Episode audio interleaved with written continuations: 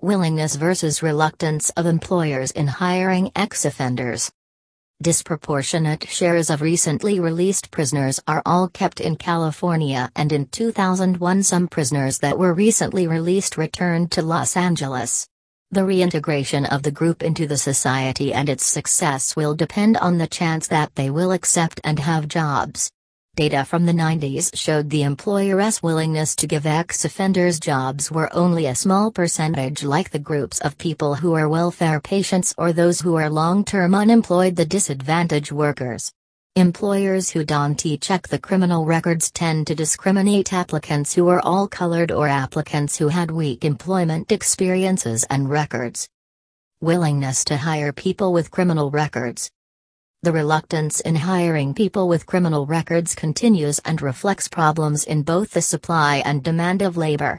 The incarcerated applicants do not generally gain work experience and skills that they erode while they were inside the prison and serving time.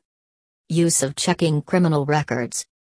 Employers are less averse to hiring people with criminal records of certain kinds of offenses than others, and they take experience from post prison work into hiring decisions.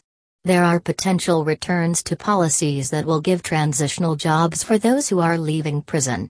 A lot of employers are now checking criminal records and refuse hiring ex offender. It is to check these legal barriers, especially the laws that prevent hiring into certain jobs and industries.